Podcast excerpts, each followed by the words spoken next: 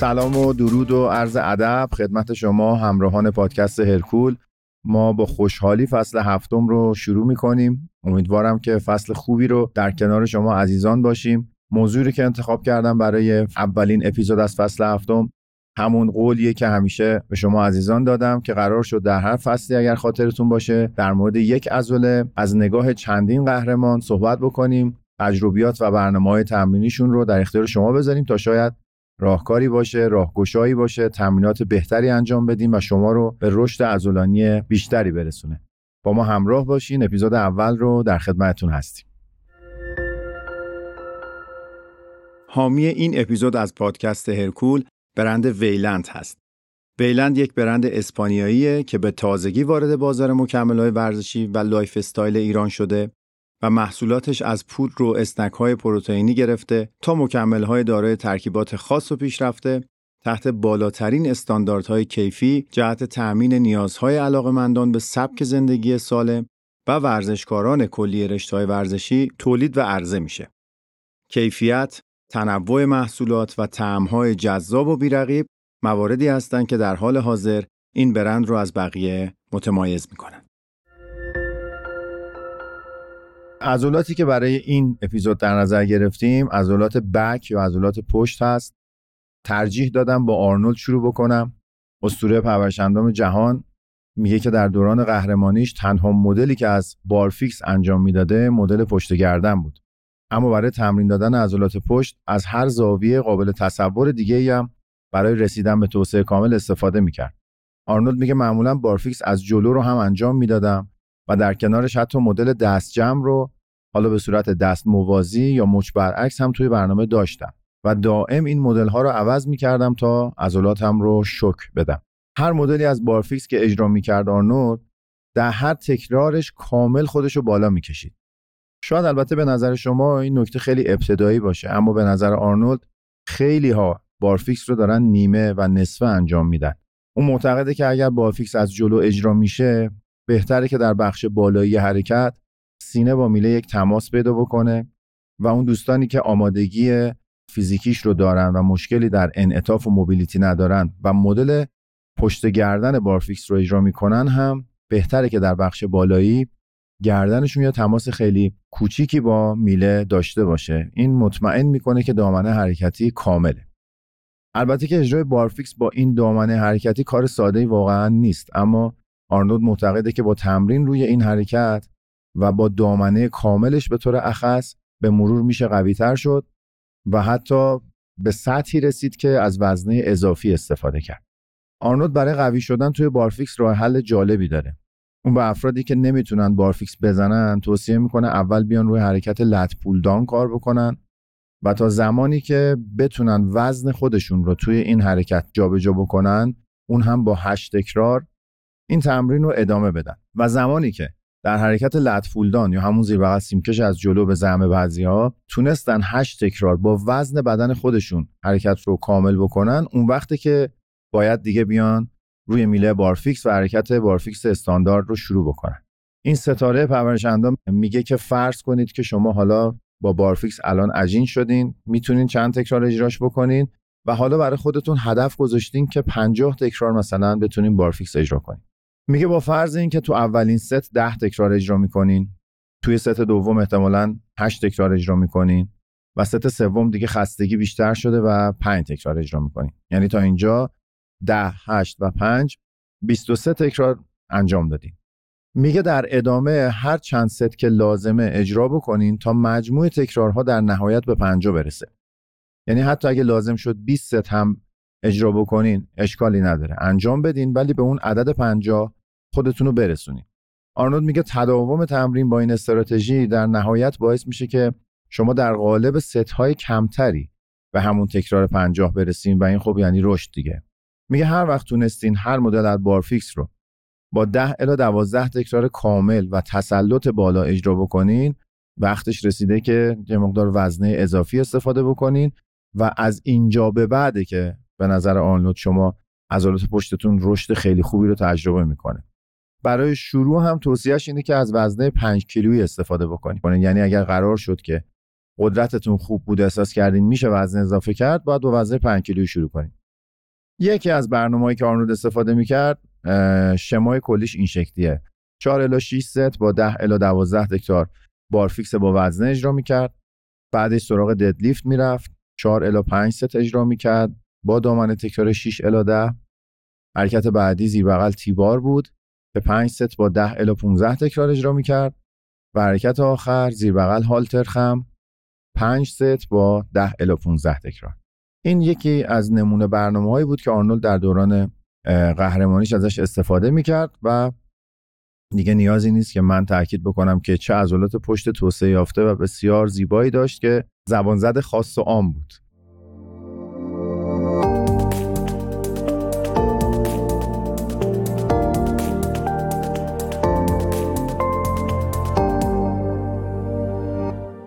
خیلی پیشتر از اون که کسی رونی کولمن رو بشناسه سطح جدیدی از توسعه عضلات پشت توسط دوریان یتس به دنیا معرفی شده بود اون با عضلات زوزنقه‌ای بسیار حجیم پشتی پهن و درخت کریسمس مثال زدنیش در اوایل دوران قهرمانیش در مستر المپیا در نماهای از پشت در واقع یک سر و گردن بالاتر از رقیبانش بود و تا همیشه به عنوان یکی از بهترین عضلات پشت تاریخ این رشته در یاد و خاطره ها باقی خواهد موند.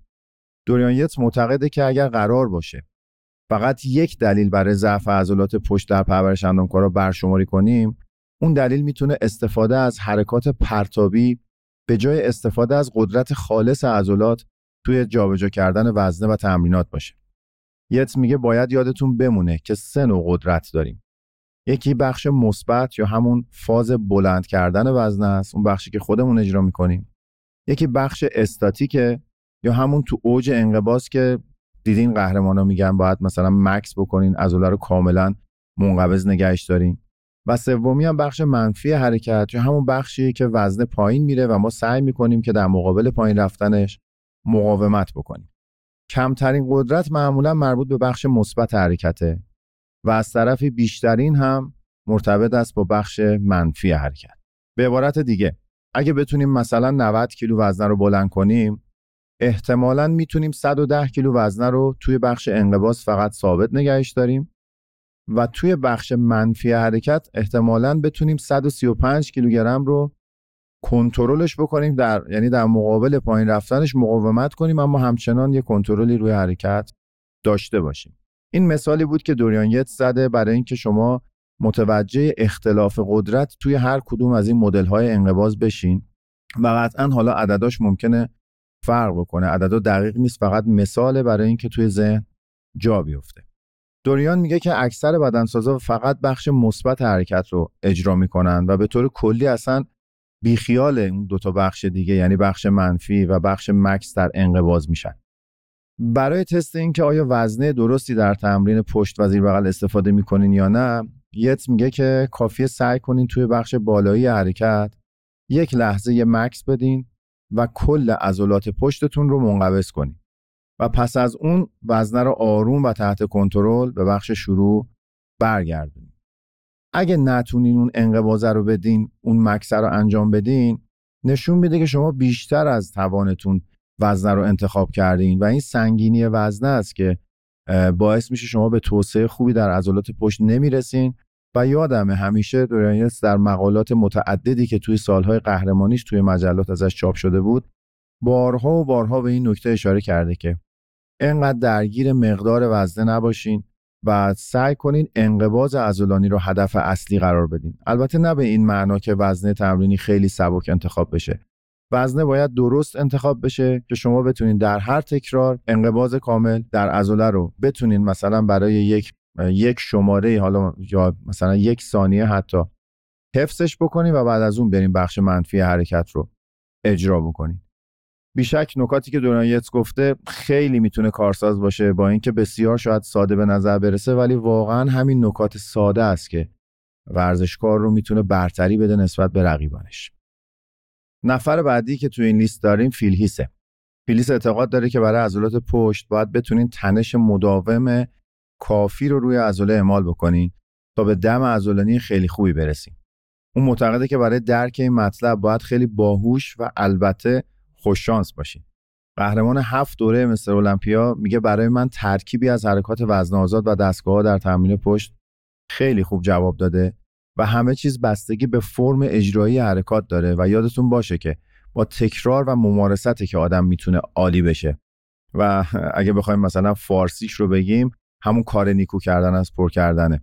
فیلیس معتقده که از اونجایی که هین تمرین نمیشه عضلات پشت رو به چشم دید پس لازمه که برای اینکه این ارتباط ذهن و عضله بهتر برقرار بشه آدم بیاد از فیلم ها و تصاویری که از خودش می‌گیره حالا در حین تمرین یا بعد از تمرین در حالت فیگورگیری رو اونا متمرکز بشه و بتونه این ارتباطه رو حفظ بکنه و میگه هر بدنسازی باید یاد بگیره که چجوری درگیری عضلات پشتش رو حس بکنه و تنش و فشار دائمی رو در طول حرکات روی عضلات احساس بکنه و زمانی که به این تکنیک مسلط شد دیگه اصطلاحا روی اون قفل بشه و همه تکراراشو با همین کیفیت در همه حرکات حفظ بکنه. فیلهیس هم مثل بقیه قهرمانای بزرگ اعتقاد داره که تمرین درست و اصولی روی عضلات پشت نیازمند یک تمرکز خیلی خاصه. یعنی عضله ساختن از نظر اون ارتباطی با حرکت دادن وزنه نداره. فیلیس این جمله زیبا رو اینطوری ادامه میده. میگه باید عضلات رو درگیر کنید. نه اینکه روی وزنه ها کار کنید و تکرار پشت تکرار ست پشت ست و سال به سال با تکنیک درست تمرین کنید و ادامه بدین تا این رشد آروم آروم اتفاق بیفته. اون معتقده که با یادگیری چگونگی درست تمرین کردن روی عضلات پشت و حفظ تنش کافی روی اونها بود که موفق شد. در دوران قهرمانی هر سال بهتر بشه هر سال توسعه پیدا بکنه و این تجربه شیرین رو برای خودش رقم زد. انصافا هم یکی از متقارنترین و پرجزئیات ترین عضلات پشت تاریخ متعلق به فیلهیسه که کیفیت بالای عضلاتش به وضوح توی تصاویر جفت بازو از پشتش روی استیج مثل المپیا دیده میشه. اون میگه هر وقت که چگونگی تمرین درست روی عضلات پشت رو یاد بگیرین و به روی اون پایبند بمونین می‌تونین به تو طول سالیان هی رشد کنین هر سال بهتر بشین و تا در نهایت به اون توسعه نهایی که ذهنتون هست برسین.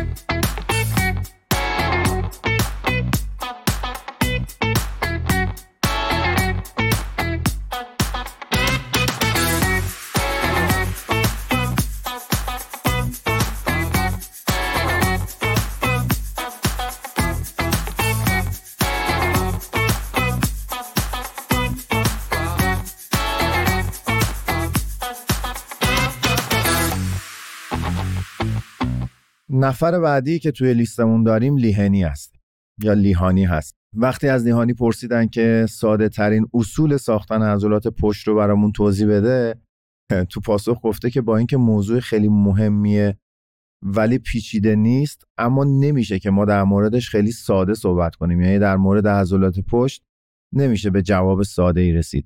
چرا که معتقد مجموعه عضلات پشت یه ترکیبی از سه تا گروه عضلانی مجزا هستند که به عضلات زوزنقه‌ای، پشتی بزرگ و راست کننده های ستون فقرات یا همون فیله کمری که خودمون میگیم تقسیمشون می‌کنه. هر کدوم از این گروه عضلانی باید به اشکال متفاوتی تمرین داده بشن. اون میگه که برای عضلات زوزنقه‌ای یا به عبارت آمیانه خودمون همون عضلات کول باید حرکت شراگ انجام بشه برای ایجاد پهنا در عضلات پشتی بزرگ یا همون زیر بغل لازمه که کشیدن از بالا به پایین منظورش پولدان ها است و برای ایجاد زخامت در عضلات پشتی بزرگ هم نیاز هست که کشیدن های به طرف عقب رو انجام بدیم. مثل انواع حرکات قایقی منظورشه. همچنین برای عضلات کمر یا همون راست کننده های ستون فقرات هم باید تنه از حالت خمیده به حالت صاف رسونده بشه. مثل حرکت فیله کمری که هممون باهاش آشنایی داریم.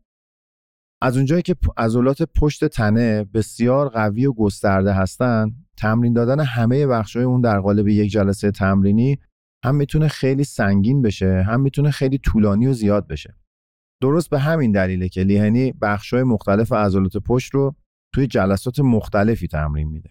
اون عضلات کول رو که البته می‌دونید منظور بخش فوقانی عضلات کول هست اونا رو با عضلات سرشانه تمرین میده که تمرکز اصلیش هم روی اجرای چهار ست ده الا دوازده تکراری از حرکت شراک با هالتره که مدل از پشت بدنش مورد علاقه لیهانی بود. و البته خب خیلی ها این آمادگی و این موبیلیتی رو ندارن که بتونن مدل پشت بدن رو انجام بدن اما چون داریم در مورد لیهانی صحبت می‌کنیم باید مدل مورد استفاده خودش رو هم ذکر بکنیم. برای عضلات کمر یا همون فیله های کمر توی روز پشت پا و سورینی به کمک اجرای 3 الی 4 ست از حرکت ددلیفت پاساف با دامنه تکرار 8 الی 10 این عضلات رو تقویت می‌کنه و در نهایت هم برای عضلات بک زیر بغل یا همون پشتی بزرگ که در کنارش بخش میانی عضلات کول رو در یک جلسه مجزا تمرین میده که خب اون میشه تمرین کلاسیک بکی که هر جا شما از لیهانی می‌بینین منظورش دقیقا فقط روی عضلات پشتی بزرگه. لیهانی نکته مهم رو برای تمرین زیر بغل مطرح می‌کنه و اونم اینه که توصیه می‌کنه وزنه رو با بازوهاتون نکشین و در عوض آرنج ها رو لیدر قرار بدین. یعنی فکر کنین که قرار آرنج ها رو به طرف پایین یا به طرف عقب بدن بکشین. میگه با این نکته تمرکز خیلی زیادی رو می‌تونین روی عضلات پشت قرار بدین و شاید شما هم جای دیگه در مقالات دیگه باش مواجه شده باشین که قهرمان های دیگه ای توصیه می‌کنن فکر کنین که از آرنج به پایین بخشی از دستگاه میشه. یعنی شما وقتی وزنه رو در حرکات زیر بغل قایقی لت پول داون اچ یا هر حرکت دیگه می‌گیرین فکر کنین از آرنج مال شماست. به پایینش جزوی از دستگاه و با این حالت تمرکز رو از گرفتن وزنه خارج می‌کنیم و به کشیدن آرنج ها به عقب منتقل می‌کنیم یه نمونه برنامه تمرینی رو اگه بخوایم از نیهانی بررسی بکنیم.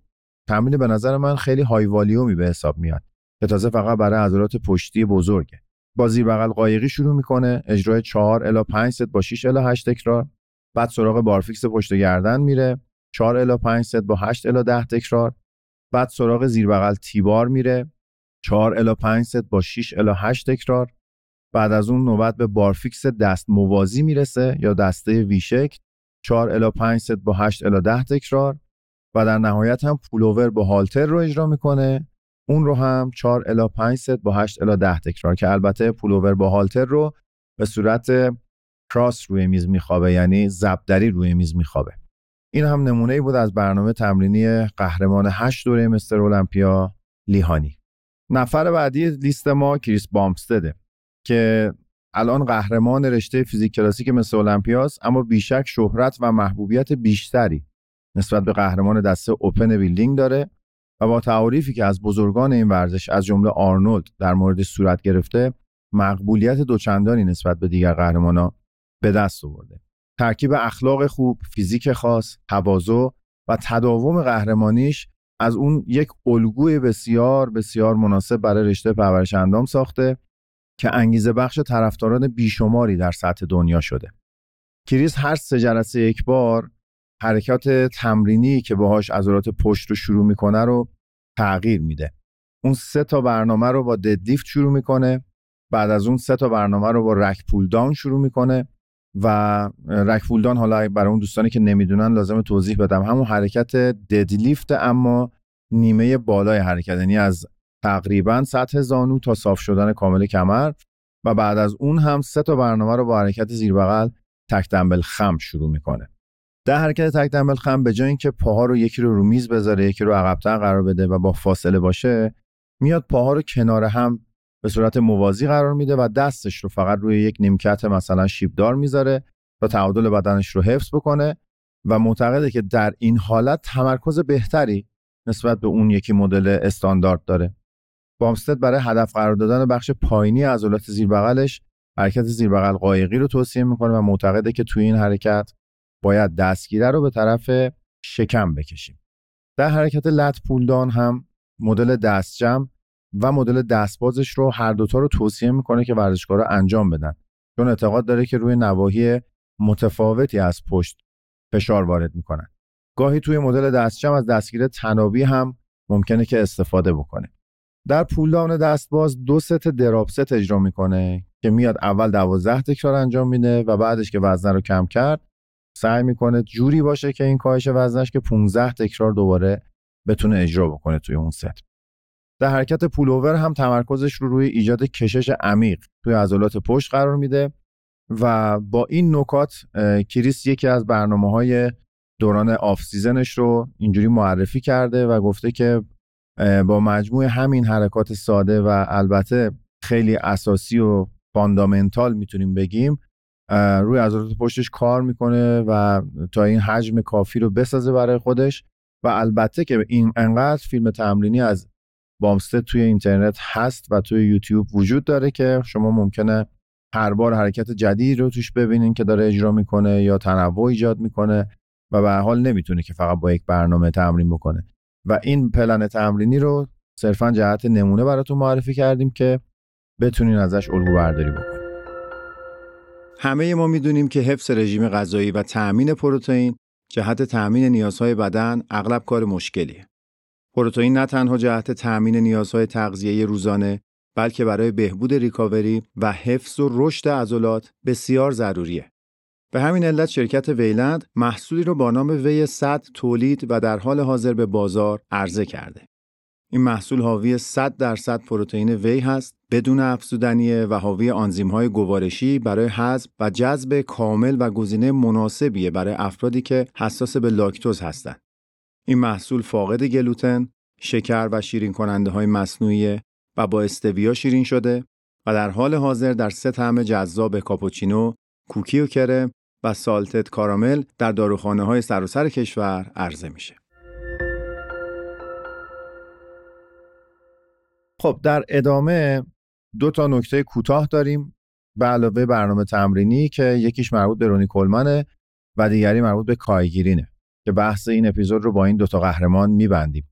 رونی کلمن معمولا عضلات پشتش رو هفته دو بار تمرین می‌داد که البته در کنارش یه عضله کوچیکتر به نام جلو بازو داشت و همه کسایی که طرفدارشن به خوبی می‌دونن. از معدود پرورش اندامکاران حرفه‌ای بود که هفته دو بار هر عضله رو تمرین می‌داد وقتی که سنگین تمرین نمی‌کرد هر حرکت رو با دامنه تکرار 15 الی 20 انجام می‌داد و دیگر اوقات از جاینت ست استفاده می‌کرد و معمولا حرکاتی مثل زیر بغل قایقی، زیر بغل تک دمبل خم و پولدان ها رو و بیشتر مدل از جلوش رو ترکیب می‌کرد و با هم اجرا می‌کرد.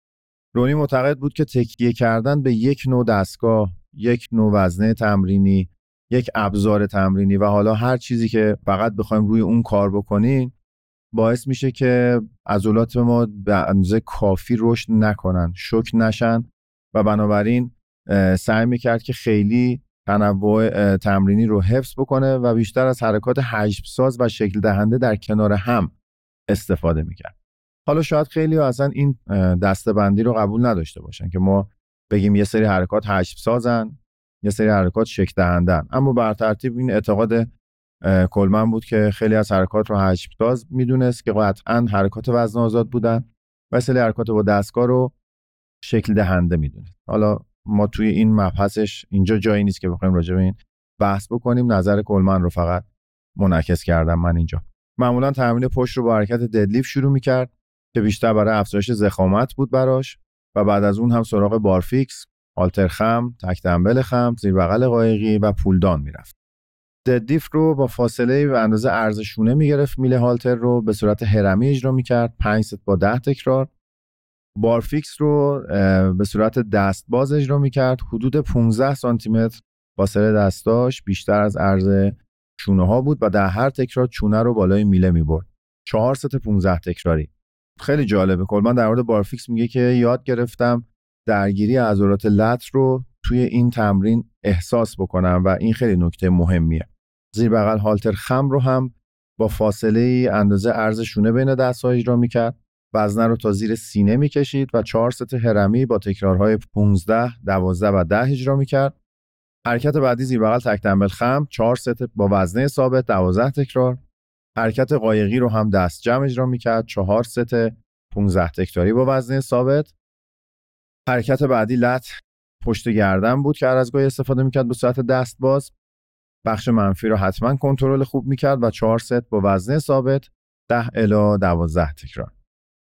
نفر پایانی لیست ما کایگیرینه که یکی از بارسترین ویژگی های عضلات پشتش اینه که در بخش تحتانی عضلات پشتی بزرگ یا همون زیر بغل یه سطحی از توسعه داره که خیلی از پرورش اندامکاران حرفه‌ای واقعا فاقد این توسعه هستند شما اگر به تصاویر قهرمانان نگاه بکنید توی بخش داخلی و پایینی عضلات زیر بغلشون انقدری که کایگیرین توسعه داره اونا ندارن و اصلا یه ترکیب کم نظیر و عجیب و غریبه. مخصوصا موقعی که جفت بازو رو از پشت اجرا می‌کنه یا مثلا حالت نیمه فیگور سه چهارم رو اجرا می‌کنه.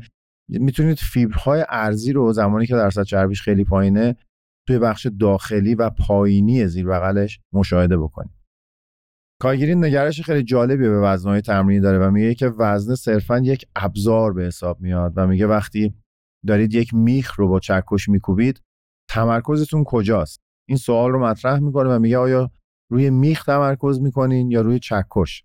و معتقده که باید تمرکز روی هدف یعنی میخ باشه نه روی ابزاری که دارین ازش استفاده می‌کنین. گیرین همین قاعده رو برای تمرینات بدنسازی برای روی همه عضلات قائله و همیشه روی عضلاتش تمرکز داره. نه روی وزنه که صرفا یک ابزار هست و نباید زیاد از حد روی اون تمرکز بشه. یک نمونه برنامه تمرین کارگیرین رو اگر بخوام معرفی کنم تمریناتش معمولا بسیار پر حجم مقدار بالایی داره. به این صورت یک برنامه تمرینیش پولوور رو با دستگاه همر انجام میده سه تا ده تکرار. پول داون رو با دستگاه همر باز اجرا می‌کنه سه تا ده تکرار. pulldown با سیمکش هم اجرا می‌کنه در کنارش. چهار تا ده تا. بعدش سراغ حرکت T-bar میره. سه تا ده تا و بعد از اون هم حرکت هالتر خم هست که چهار تا با 10 الا 15 تکرار انجامش میده. تا اینجا برنامه این حرکاتی که گفتم همه رو در ست آخر drop می‌کنه. و سیستم drop set فقط برای ست آخر هر کدومش اجرا می‌کنه. در ادامه هم سه حرکت دیگه داره. تک دمبل خم فیله کمر و deadlift که تک دمبل خم رو 4 ست 10 تکراری میره. فیله کمر رو 3 ست با 20 الا 30 تکرار و deadlift هم که خیلی جالبه برام دو ست با 20 الی 30 تکرار انجام میده. یعنی چی؟ یعنی توی deadlift نمیاد سراغ وزنهای سنگین. وزنه رو سبک می‌ذاره و اما تکرارهای بالا میره. یعنی استقامتی روی فیلای کمرش کار می‌کنه که در نوع خودش اتفاق جالب و کم نظیریه و می‌تونیم ازش الگو برداری بکنیم. این اپیزود رو ما در دی ماه 1402 ضبط کردیم. به گویندگی، نویسندگی، تهیه کنندگی من فرشید نزاکتی و به کارگردانی محمد رضا محمدی عزیز. امیدوارم که در شروع فصل جدید بتونیم که پرقدرتتر از قبل ادامه بدیم مسیرمون رو و خوشحالیم که نظرات شما رو داریم برای خودمون و حتما ازش استفاده می‌کنیم. خیلی سپاسگزاریم از تمام دوستانی که به هر طریقی ما رو کمک می‌کنن که ما هرکول رو همچنان تهیه بکنیم و به سمع و نظر شما عزیزان برسونیم. هر جا هستین امیدوارم موفق باشین. در خدمتتون هستیم.